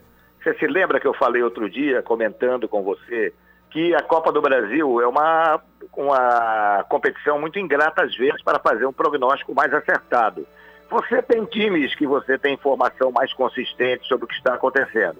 Por exemplo, o esportivo, adversário do Remo, não era tão difícil prever o sucesso do clube do Remo. O esportivo foi brilhante no campeonato gaúcho passado, mas esse ano estava muito mal, está muito mal tem sofrido sucessivas derrotas na competição. Já o Volta Redonda, a gente arriscou e acreditou demais no Castanhal. Eu pensei que o Castanhal ultrapassasse, mas o Castanhal, como falei também em comentários anteriores, não está cumprindo o que se esperava dele em atuações no Campeonato Paraense. Está bem classificado, mas os últimos jogos do Castanhal têm sido, têm sido preocupantes. Uma vitória muito magra contra o Itupiranga por 1 a 0 e um jogo onde escapou da, Tula, da, da derrota com a Tuna com aquele pênalti mal marcado aos 50 do segundo tempo. Mesmo assim, eu acreditava que é uma outra competição, muita garra, muita força de vontade, mas na hora H o que se viu foi a melhor categoria do time do Volta Redonda. Volta Redonda, apesar de alguns momentos de pressão do Castanhal, foi bem melhor em campo, quem é melhor ganha, né? A não ser que haja um juiz que roube escandalosamente. E aí a desgraça do Castanhal foi confirmada no segundo tempo, já perdeu por 1 a 0 o primeiro e sofreu dois gols, foi até uma vitória muito folgada do Volta Redonda, além do que se esperava. E Castanhal tem que melhorar, porque tinha muita expectativa em torno dele que não está sendo cumprida até agora, Kelvis. É, e aí daqui a pouco volta a competição né, estadual, então é preciso se organizar. Eu acho que a Copa do Brasil tem muito disso, como você falou também, né? A gente pensa uma coisa, mas aí a situação é outra. Mas vamos falar então do jogo do Clube do Remo, porque o Remo jogou muito bem, por sinal, claro, venceu 2 a 0, mas jogou bem. E o G2 fez a diferença, hein? Tava fazendo falta no Clube do Remo. Pois é, eu critiquei tanto Felipe Gedões nos seus primeiros tempos do Leão Azul, onde passava errado, queria bater tudo que é falta, não acertava nenhuma, até o escanteio de bater errado. E de repente, da noite para o dia, a partir de uma atuação brilhante que teve, o Gedões se reencontrou. Tá? É, tanto que quando voltou para o Uruguai, aí o Clube do Remo sentiu que ele faria muita falta. E se esforçou para tê-lo de volta e ele voltou em bom estilo, comandando a equipe ali pelo meu campo, fazendo inclusive o primeiro gol. E o Clube do Remo, é, ainda que sofrendo uma pressão do esportivo, já foi melhor, mais organizado no primeiro tempo. Na fase final, essa organização do Remo ainda foi facilitada com a expulsão do zagueiro Norton. O Remo ficou com 11 contra 10, não teve pressa, foi tocando a bola, teve um gol anulado, muito discutível essa anulação, e depois marcou um gol com o estreante Lucas Tocantins. Remo jogou com autoridade, venceu por 2 a 0. Agora, o que espera o Leão Azul não vai ser fácil. O CSA, você se lembra, fez uma campanha brilhante na segunda divisão. Ficou quase toda a competição entre os quatro primeiros candidatos a subir de série. Mas na reta final da competição, perdeu a sua vaga para o Juventude lá de Caxias do Sul. Então, o Remo vai ter que jogar em Maceió, não temos data ainda. O CSA ontem classificou-se, foi jogar no interior do Ceará contra o Guarani, em Sobral, e meteu 5 a 1 Então, o Remo que se prepare, vai ser uma parada difícil realmente contra o time alagoano. É, Ivo, as estreias, o estreante, o Tocantins lá, fala pra gente, o paraense que nunca tinha jogado no Pará, você gostou da estreia dele, da, da, da maneira como ele se comportou dentro de campo? Olha, é um, é um cara jovem, rápido, né? Atua pelos lados de campo, mas foi pelo meio que ele marcou o gol, não é? É, é o caso. Vamos dar um tempinho para que aconteça um outro jogo, um segundo, terceiro jogo, para a gente avaliá-lo melhor, né? A gente já sabe que no Clube do Remo, o Dioguinho hoje é absoluto ali pela direita, um talento sem dúvida alguma, e o Renan Gorni não está funcionando como artilheiro, mas continua jogando bem. Então a expectativa é que o Lucas Tocantins seja um apoio importante para o Clube do Remo, que teve no primeiro tempo uma ótima atuação também do Gabriel Lima. Gabriel Lima estava há muitos anos fora de Belém, ele é da safra do Rony, das equipes de baixo. E ontem mostrou que pode ser muito útil ao Clube do Remo por, pela sua versatilidade. Atua pelo meio, atua pela ponta. E eu espero que o Remo tenha acertado e trazendo de volta. É, com certeza. E vamos falar de Paysandu, que também se prepara para né, enfrentar aí a próxima jornada na Copa do Brasil. A gente anunciou aqui que o Paysandu iria se preparar em Salinópolis, mas parece que não rolou não. Parece que o prefeito lá falou assim: "Epa, ficam por aí na capital, que a situação aqui está complicada também". É, ninguém quer. É, negócio atualmente tá tipo aquela música de carnaval. Toma teu filho é teu, vai te vira, para que não vem para cá me encher o saco. Então, o prefeito de Salina resolveu que não quer o Paysandu lá. Né? Aí já até me perguntaram, será que o prefeito é remista? É, vamos acreditar que ele tenha agido no interesse coletivo da população. Mas o Paysandu também ficou sem saber quem é seu adversário, porque não foi realizado é, é ontem devido a esse lockdown, fechamento em todo o Brasil, se a gente for isso, vai se alastrar por aí afora, né? Deveríamos ter no interior de Goiás o Goianésia contra o CRB também de Alagoas. Pelo que a gente vê, os dois times do Pará vão cruzar com o pessoal de Alagoas, que dificilmente o CRB, ainda que não tenha feito uma campanha igual ao que fez o CSA, também é um time que se manteve na Série B e deve ser o favorito natural no jogo contra o Goianésia. Muito bem, Ivo Amaral. Agora a gente está falando de Copa do Brasil, mas tudo pode mudar também. Voltando aqui para o nosso estadual, semana que vem será reavaliado e pode voltar então os jogos. Aí teremos Remo e Paysandu, Repá, Ivo Amaral. Esse Repá, né, nesse momento agora que a gente está vivendo, a, olhando, observando a participação de Remy Paysandu, passando de fase. Isso dá uma pimenta maior para caso haja o retorno do Parazão, o enfrentamento aí de mais um repá entre Remo e Paysandu, Ivo Moral? Olha, com uma característica diferente esse ano, né? O jogo vai ser realizado na Curuzu.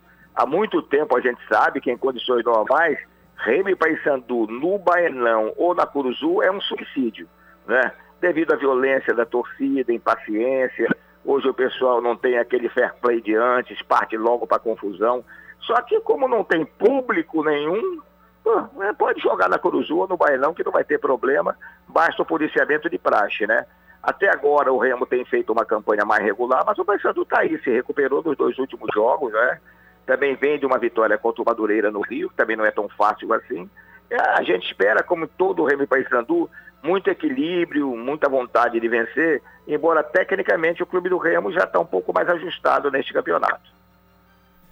Tá certo, Ivo Amaral, muito obrigado pela sua participação, uma excelente quinta-feira. Amanhã a gente volta a falar então mais sobre o futebol paraense e também do Brasil. Valeu, Ivo.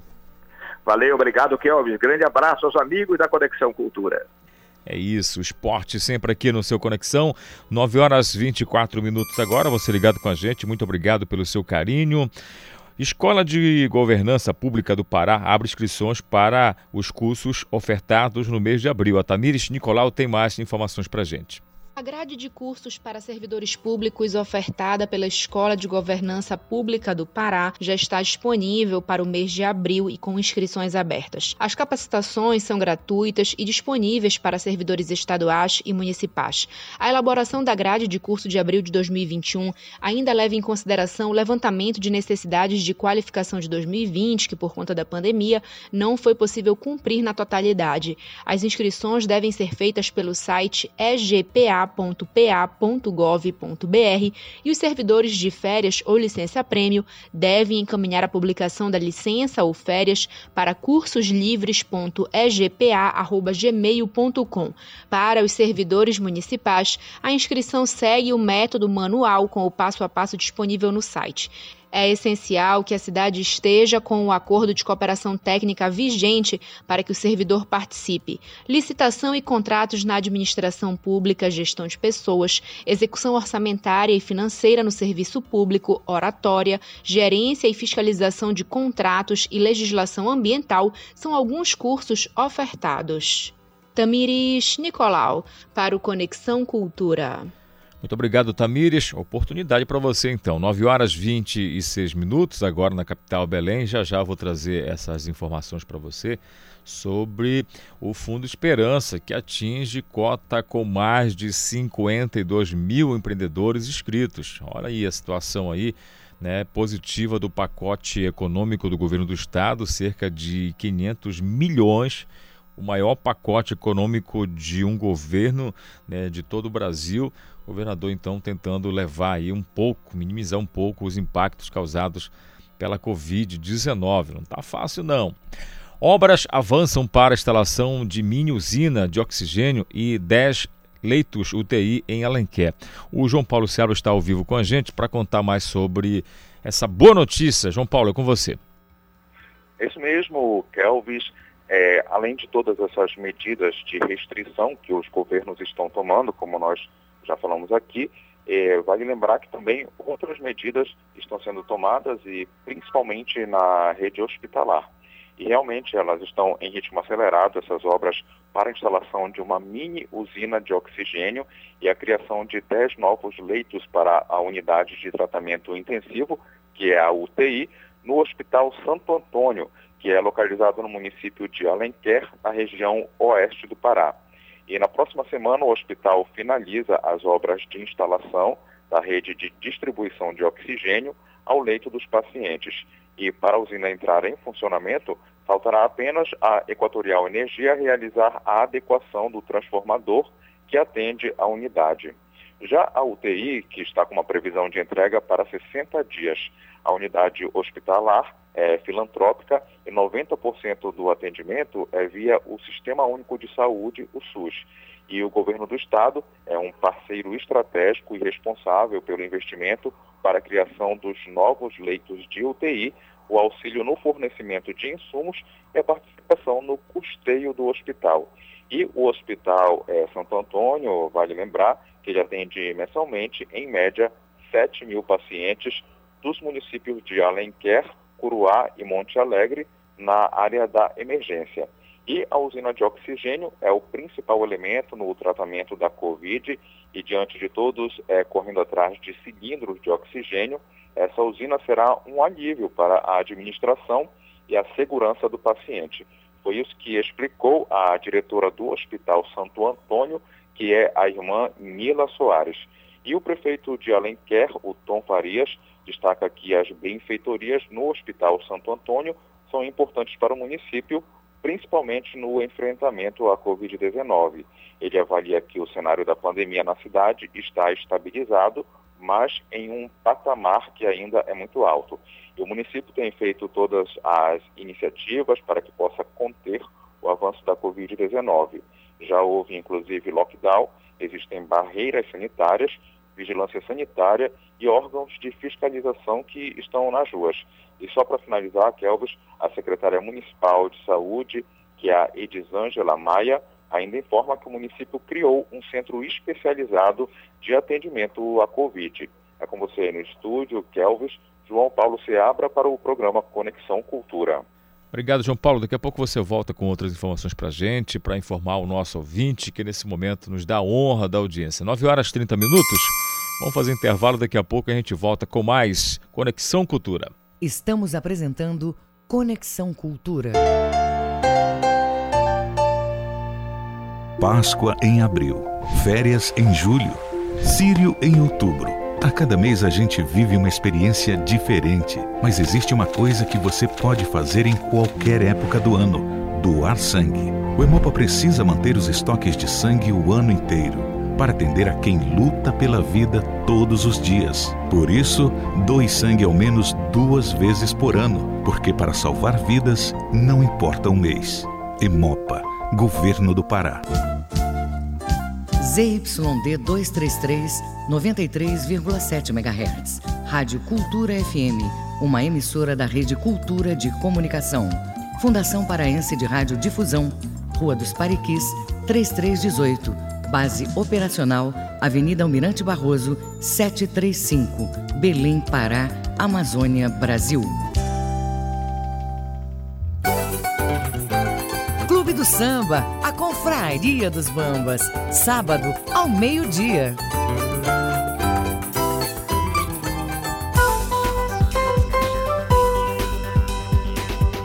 Voltamos a apresentar Conexão Cultura. 9 horas 31 minutos na Grande Belém. Bom dia para você. Obrigado pelo seu carinho, onde quer que você esteja. Olhando aqui os sites de notícias, um carro caiu em um buraco enorme que se abriu no asfalto na Avenida Augusto Montenegro. E as imagens aqui, meu amigo, olha o tamanho do buraco. Não é o asfalto do BRT ali, hein? Essa novela mexicana que durou anos e anos e aí já começa a apresentar problemas. Muito cuidado então, para você que passa aí na Augusto Montenegro, se você se deparar com um buraco enorme, é bom parar, vá com calma, reduza a velocidade. É importante você manter o cuidado no trânsito acima de tudo, não é verdade? Então, fica esperto aí, por gentileza, é importante você fazer então é, esse cuidado, seja você que vai sair aqui agora né, do trabalho para ir para casa, você que trabalhou à noite, trabalha em atividade essencial, de repente vai sair da sua casa para o trabalho, vamos ter cuidados, é importante. Olha, perfil dos consumidores na construção civil aponta que as reformas realizadas em 2020 seguem com tendências do setor para 2021. O João Paulo Seabra vai contar para a gente. É fato que os lares foram mais notados e receberam mais atenção no ano de 2020. A maioria das pessoas promoveu as reformas obras e melhorias, deixando os ambientes aptos para que a permanência em casa fosse mais confortável. Já uma outra fatia dos consumidores pesquisou, estudou e deixou esse desejo para 2021, esperando positivamente por um cenário mais estável. E apresentando um panorama desse setor no Brasil, o Habitíssimo, que é um marketplace exclusivo que conecta clientes com profissionais e empresas da construção civil, elaborou uma pesquisa com seus consumidores em que pôde mensurar os serviços e interesses mais executados em 2020 e ainda prevê o que está no radar do público para esse ano. E entre os gêneros que mais consultam serviços para casa e empresas, as mulheres lideram. Elas somam 54,4% do público que busca orçamento e fecha negócios em ambientes online. No ano passado, cerca de 36,2% dos clientes contrataram mais serviços de reforma em geral, seguida pelas atividades de marceneiros, com 16,2%, e pedreiros, com pouco mais de 15%. Eletricistas e arquitetos também se destacaram na sequência dos citados acima. Já para 2021, mais de 62% dos entrevistados afirmam que desejam e vão reformar a casa ainda neste ano, e cerca de 25% estimam investir entre 6 mil e 15 mil reais na revitalização do lar. Esse cenário também tange as tendências para esse ano ao encontro da proposta de ter uma casa cada vez mais funcional, aplicando melhorias nos ambientes que permitem mais atividades no lar e sem esquecer o home office, mesmo com forte tendência para a atividade laboral seja híbrida. João Paulo Seabra para o programa Conexão Cultura. Muito obrigado, João Paulo Seabra. Daqui a pouco você volta com outras informações. 9 horas 34 minutos agora. Você está ouvindo Conexão Cultura na 93,7.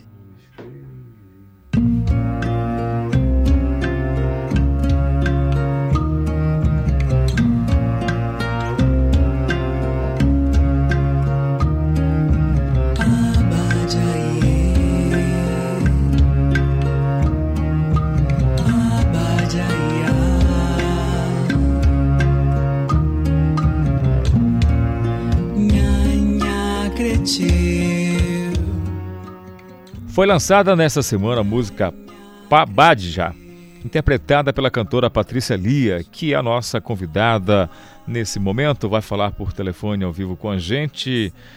Muito bom dia, Patrícia Lia, tudo bem com você? Prazer estar com você aqui pelo telefone. Um beijo grande no coração de todos os ouvintes aí da Rádio Cultura. Que bacana. Obrigada pelo convite. A gente agradece muito, já já vamos tocar essa música na íntegra, mas fala um pouco pra gente da história da música, o que, que ela busca passar, assim, o sentimento dela para os nossos amigos e amigas, queridos ouvintes que estão nesse momento ouvindo aqui o nosso Conexão Cultura. muito bacana. O Abádia é um presente que eu digo que eu ganhei ano passado. O compositor dessa música, são dois compositores, é, o Naldinho Freire, que é um cantor e compositor paraibano, que andou por Belém, hoje em dia ele está na Bahia, já de volta. É, e uma parceria dele com o Márcio Macedo, que por sinal é meu irmão. E aí, o Naldinho, eu conheci o trabalho dele ano passado, quando eu estava apresentando o programa Lives de Verão Cultura. E ele foi uma das participações do, do, do programa, e foi quando eu tive a oportunidade de me aproximar mais do trabalho dele. O Márcio Macedo já era parceiro dele em outros projetos, e aí depois a gente passou a se seguir nas redes sociais e fizemos uma amizade virtual. Ele passou a conhecer também meu trabalho como cantora e fizemos uma amizade, uma proximidade de trabalhos ali naquele momento, em meados de, de julho de 2020. E aí, no, logo depois, uns meses depois, ele me fez esse convite para interpretar essa canção, que é uma parceria dele, do Márcio Macedo. E eu fiquei felicíssima na hora, eu não conhecia a música ainda, mas eu topei imediatamente, aí a gente conseguiu, naquela fase que deu uma suspirada nos, nas, na gravidade da pandemia, a gente conseguiu fazer uns pequenos ensaios mantendo a, a, o distanciamento, mas assim, já tomei conhecimento da música e conseguimos entrar em estúdio em novembro do ano passado, no Fluxo Estúdio. Ele reuniu o Naldinho mérito dele, maravilhoso, arranjo dele também. Ele reuniu uma turma muito bacana dentro do estúdio e saiu esse resultado que eu estou muito feliz de, de, entregar, que foi lançado agora dia 13 nas plataformas digitais pelo selo Na Music. A gente contou com a participação da Loba Rodrigues na percussão, maravilhosa, talentosíssima, da Amanda Damasceno no violoncelo, contrabaixo acústico do Delclay Machado, nada mais, nada menos que Delclay Machado, e nos violões o Márcio Macedo e o Naldinho Freire. E aí eu interpretei. Nossa, eu estou muito feliz com esse resultado, muito. Só fera, hein? Só pois é, menina, olha esse presente que eu ganhei no passado, num, num período que a gente está tão fragilizado, né? Tão, tão emocionalmente fragilizado, passando por um turbilhão de, de notícias ruins eu ganhei esse presente, foi um bálsamo para a minha energia, assim, a gente vem num período longo de, de sofrimento, de, de vendo as dores da, do nosso mundo, né? E a música, a arte, ela, ela chega para a gente como um alento, um amparo para a alma, para o coração. Eu estou feliz demais com, com, com, o resultado desse trabalho. Essa canção, para mim, ela tem uma representatividade muito grande. Foi um desafio porque não sei, a, a turma me conhece de, de, outros trabalhos, como Banda Batom Carmim, Amor Perfeito. Meu segmento era sempre é, bem di, diferente do que foi proposto na música. A própria região vocal onde eu cantei foi, foi mais grave, foi numa tonalidade mais grave. Foi um desafio para mim. Um trecho da letra é em criolo, de Cabo Verde, que o Naldinho tem uma referência, tem uma, ele faz uma conexão com Cabo Verde, ele já andou uns períodos por lá, então ele trouxe para um trecho da letra esse dialeto crioulo. E aí quando eu peguei a letra, eu digo, Naldinho, tu vais ter que me ajudar aqui, porque essa música é um desafio do início ao final para mim. Ele foi muito atencioso e me ajudou muito. O Delclay Machado também, do Fluxo Studio, onde a música foi gravada, me deu também muitas dicas. Eu, eu tô realizada, honestamente. que bom, porque quando a gente faz algo que mexe com a gente, que tem esse envolvimento, ainda mais construído por mãos de pessoas que a gente admira, é, o talento, o trabalho. Eu já estou curioso aqui, eu tenho certeza que o nosso ouvinte também, então eu queria que você ficasse na linha aí, porque a gente vai ouvir agora a música completa, tá bom? Oba, legal, vamos ouvir. Então vamos lá, coloca então a música aí da Patrícia Lia aqui no nosso Conexão Cultura. Conexão Cultura na 93,7.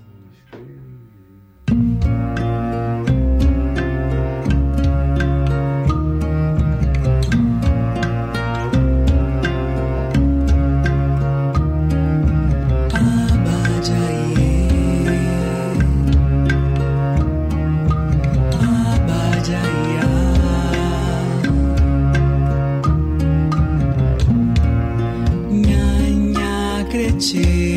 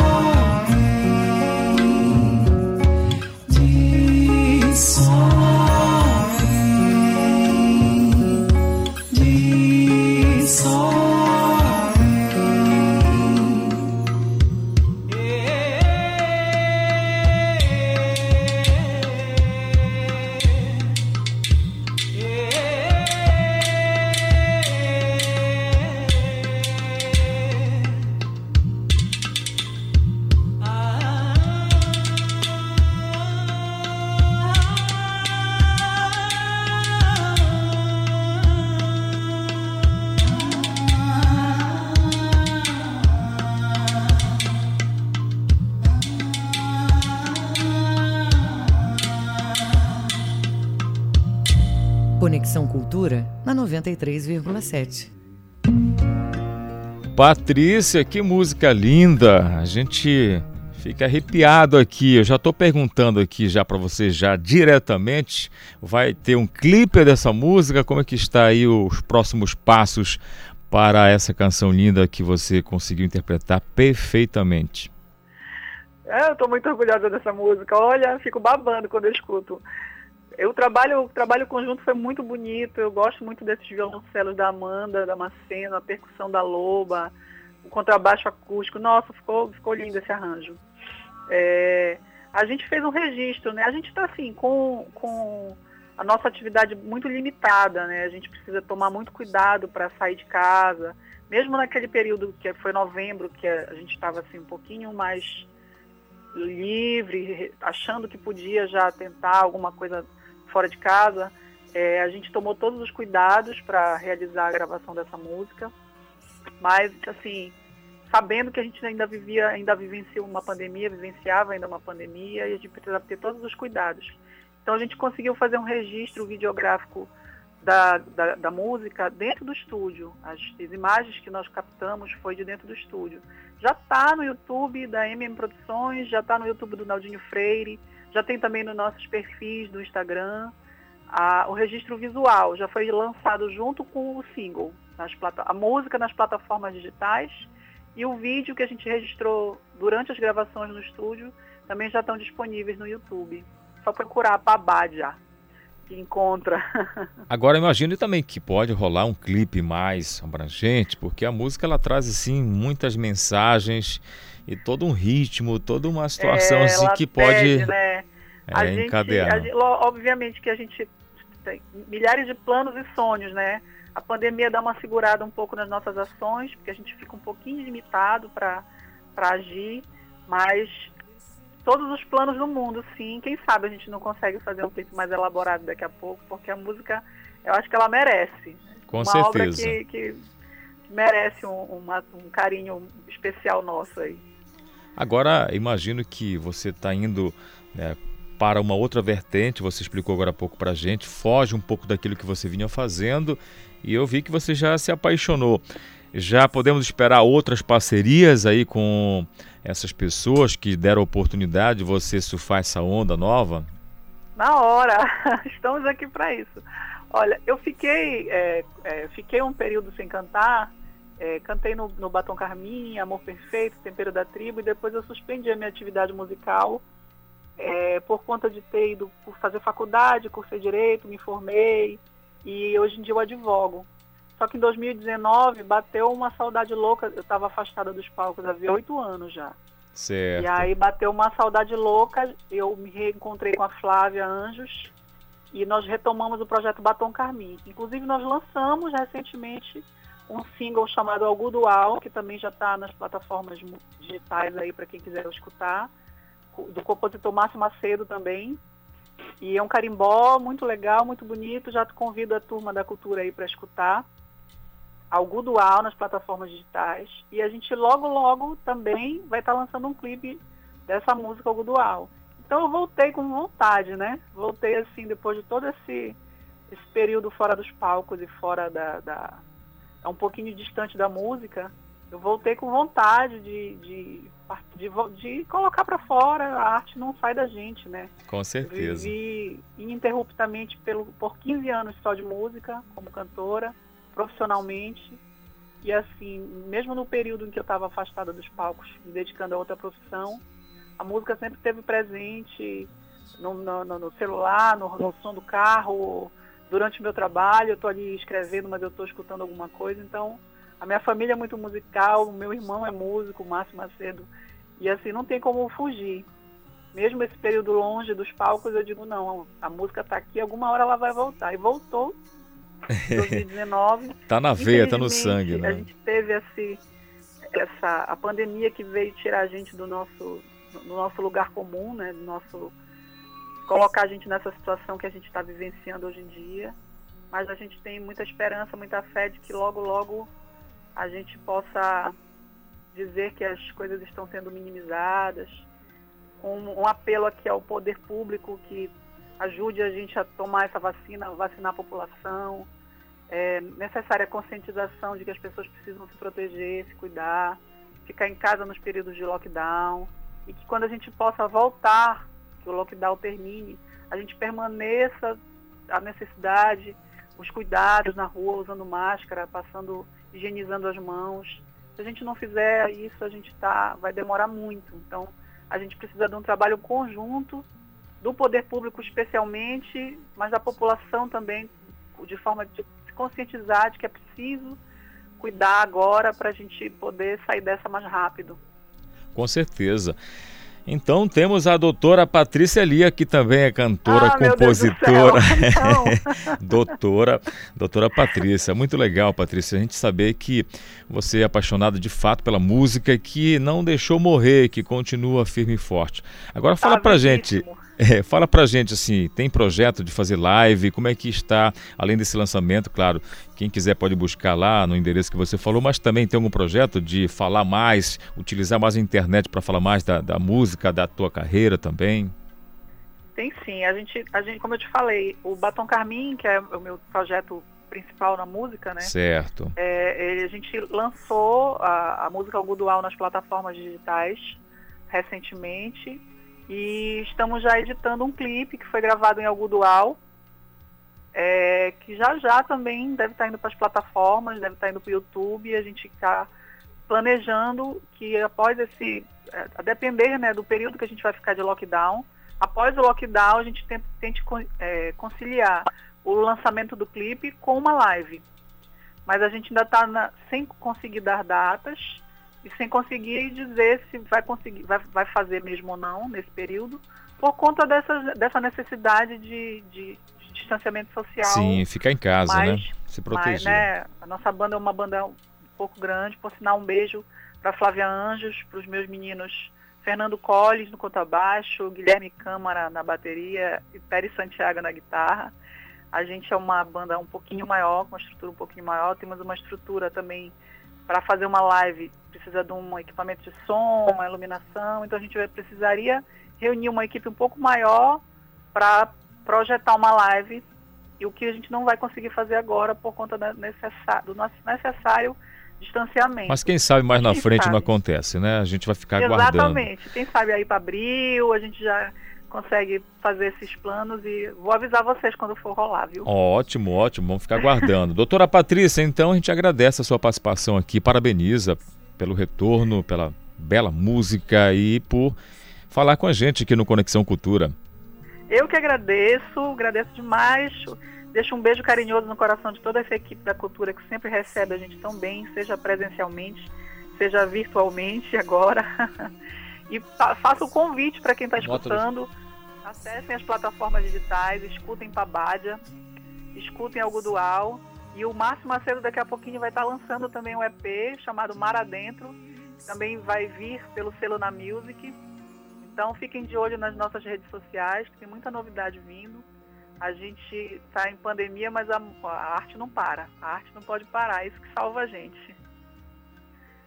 É isso, então muito obrigado, desejo boa sorte aí, sucesso aí na música e muito obrigado mais uma vez por participar com a gente aqui do Conexão Cultura. Eu que agradeço, um beijo no coração, querido. É isso, bom trabalho para todo mundo. Tá, portanto, então, falamos com a nossa cantora, a doutora agora, né, que ela também é advogado, Patrícia Lia, que lançou a sua música aqui no nosso Conexão Cultura. 9 horas e 52 minutos na Grande Belém. Muito obrigado pelo seu carinho. Tá chegando para você mais informações. Olha, a Fundação Joaquim Nabuco publica editais para dois cursos de pós-graduação, que é de graça, inclusive. O João Paulo Seabra tem mais informações para a gente. Em tempos de pandemia, a única viagem que é 100% segura é através da leitura. E inspirado no entretenimento seguro para o período, o digital influencer Eldo Gomes, que há 11 anos atua no jornalismo digital e de turismo, colocou as suas memórias no mundo das viagens em no, no primeiro livro totalmente digital sobre o jornalismo do, de turismo e baseado apenas nas suas memórias, experiências e vivências. O e-book Jornalismo de Turismo de Eldo Gomes foi elaborado com o intuito de registrar todo o seu legado do jornalismo digital até a produção de conteúdo voltado para o turismo. Ele conta que escreveu o livro inspirado na narrativa da sua história de vida real com o turismo, desde a primeira vez que ele escreveu até hoje, quando ele lê ou alguém pergunta sobre o assunto, ele diz que sempre se emociona porque é uma energia de gratidão com superação que enche os olhos de lágrima. A obra está disponível para download no perfil do Instagram, que é @eldogomes, e também no blog, na coluna Viagens do Eldo, onde ele coloca as suas inspirações, explorações turísticas pelo Brasil e também pelo mundo. O website é www.eldogomes.com.br barra jornalismo de turismo. E um dos mais afetados pela pandemia do novo coronavírus, o setor de turismo turismo teve prejuízos de 2,2 bilhões de reais somente na primeira quinzena de março e mais de 14 bilhões desde o início da crise. Isso segundo dados da Confederação Nacional de Comércio de Bens, Serviços e Turismo. O impacto no setor não poupou os influenciadores digitais, que também tiveram de se reinventar nesse período de quarentena. E com mais de 530 mil seguidores no Instagram, um exemplo é que desde a segunda quinzena de março, o perfil arroba malaviajante, tem postado fotos das suas viagens antigas, acompanhadas de legendas com dicas de utilização do Instagram. João Paulo Seabra para o programa Conexão Cultura. Muito obrigado, João Paulo. Já já você volta com informações ao vivo para a gente, 9 horas e 55 minutos. Vamos falar do Fundo Esperança, que conseguiu atingir a cota com mais de 52 mil empreendedores inscritos. Olha que legal. Criado pelo governo do estado, o pacote econômico de auxílio da pandemia colocou à disposição 150 milhões em recursos. Lembrando que um montante, um total de né, um montante de 500 milhões de reais, o maior pacote econômico já colocado para uma população, isso a nível de Brasil.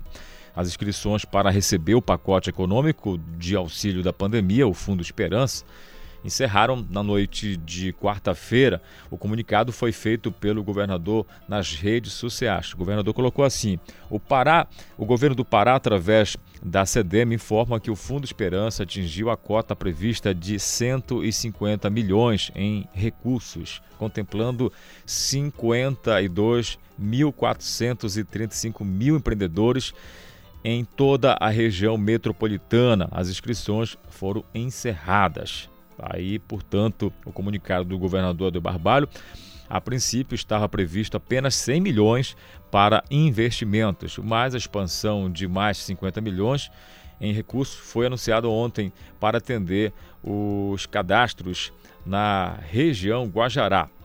Para ter acesso ao benefício, os empreendedores paraenses deviam acessar o site oficial do programa. Um link alternativo também foi criado para reduzir os acessos simultâneos que chegaram a sobrecarregar o sistema. Aí, portanto, então, Fundo Esperança vai impactar de maneira positiva, ajudar né, vários empreendedores que estão com dificuldades nesse momento de pandemia. Vamos voltar com o João Paulo Seabra. A Defesa Civil de Belém interdita imóveis com risco de desabamento no bairro do Marco. João Paulo, ao vivo com a gente por telefone, tem mais informação. João Paulo, é com você. É isso mesmo, Kelvis. É uma notícia que acaba sendo triste, porque algumas pessoas tiveram que sair da sua casa nesse momento de pandemia, mas que também serve como um alerta para as pessoas que estejam morando em algumas habitações, principalmente nas periferias, que possam oferecer algum risco para elas, para que elas observem e venham a sair desse local. E realmente essa notícia é de que a Defesa Civil aqui de Belém interditou, interditou duas casas que ficam localizadas no bairro do Marco, é, aqui na capital, que estão correndo um risco de desabamento. A vistoria técnica foi feita nesta quarta-feira, após o chamado do Centro Integrado de Operações, o CIOP. E uma das casas possui dois pavimentos e está tombando em direção ao imóvel vizinho. Portanto, ela estava apresentando um risco iminente para os moradores das duas residências. Então, é, não apenas para uma residência, mas para duas. E a engenheira, que é a Raiclene Souza, que faz parte da é, Defesa Civil de Belém, é, detalhou que foram acionados pelo CIOP para inspecionar um imóvel de dois pavimentos que apresentava esse risco de desabamento. E ao chegar até o local, eles identificaram o alto grau de inclinação, que coloca em risco também o imóvel vizinho, e por isso a necessidade da interdição dessas duas residências. E é claro que se pergunta né, como que ficaram esses moradores, e a resposta é que os moradores das duas casas foram orientados a sair dos, do, dos imóveis, que é a medida mais segura, e a Fundação Papa João 23, que é conhecida pela FUNPAPA, conhecida como FUNPAPA, foi acionada para, para a possível inclusão das famílias ao programa do benefício Auxílio Aluguel. E o relatório da vistoria técnica também poderá ser usado para a inscrição das famílias no programa Sua Casa, que é o programa do governo do estado. Portanto, fica esse alerta para essas condições de moradia das pessoas, principalmente nas periferias, e que possam agir também como agiram essas pessoas, acionando o Centro Integrado de Operações, o CIOP, para que possa ser feita toda essa visita técnica e inclusão nos programas sociais. Era isso então, Kelvis, é, segue com você nos estúdios. João Paulo Seabra para o programa Conexão Cultura. Muito obrigado, João Paulo. Amanhã você volta novamente a participar com a gente, trazer informações. 9 horas e 59 minutos. Agora na nossa capital Belém. E o Conexão Cultura desta quinta-feira, dia 18 de março de 2021, fica por aqui, mas você pode ouvir novamente o programa pelo Castbox, acessando a página do Jornalismo Cultura. A gente volta a se encontrar amanhã, a partir das 8 horas, com mais um Conexão Cultura. Até lá, um grande abraço, fique em casa, se proteja. Tchau. A Cultura FM apresentou Conexão Cultura.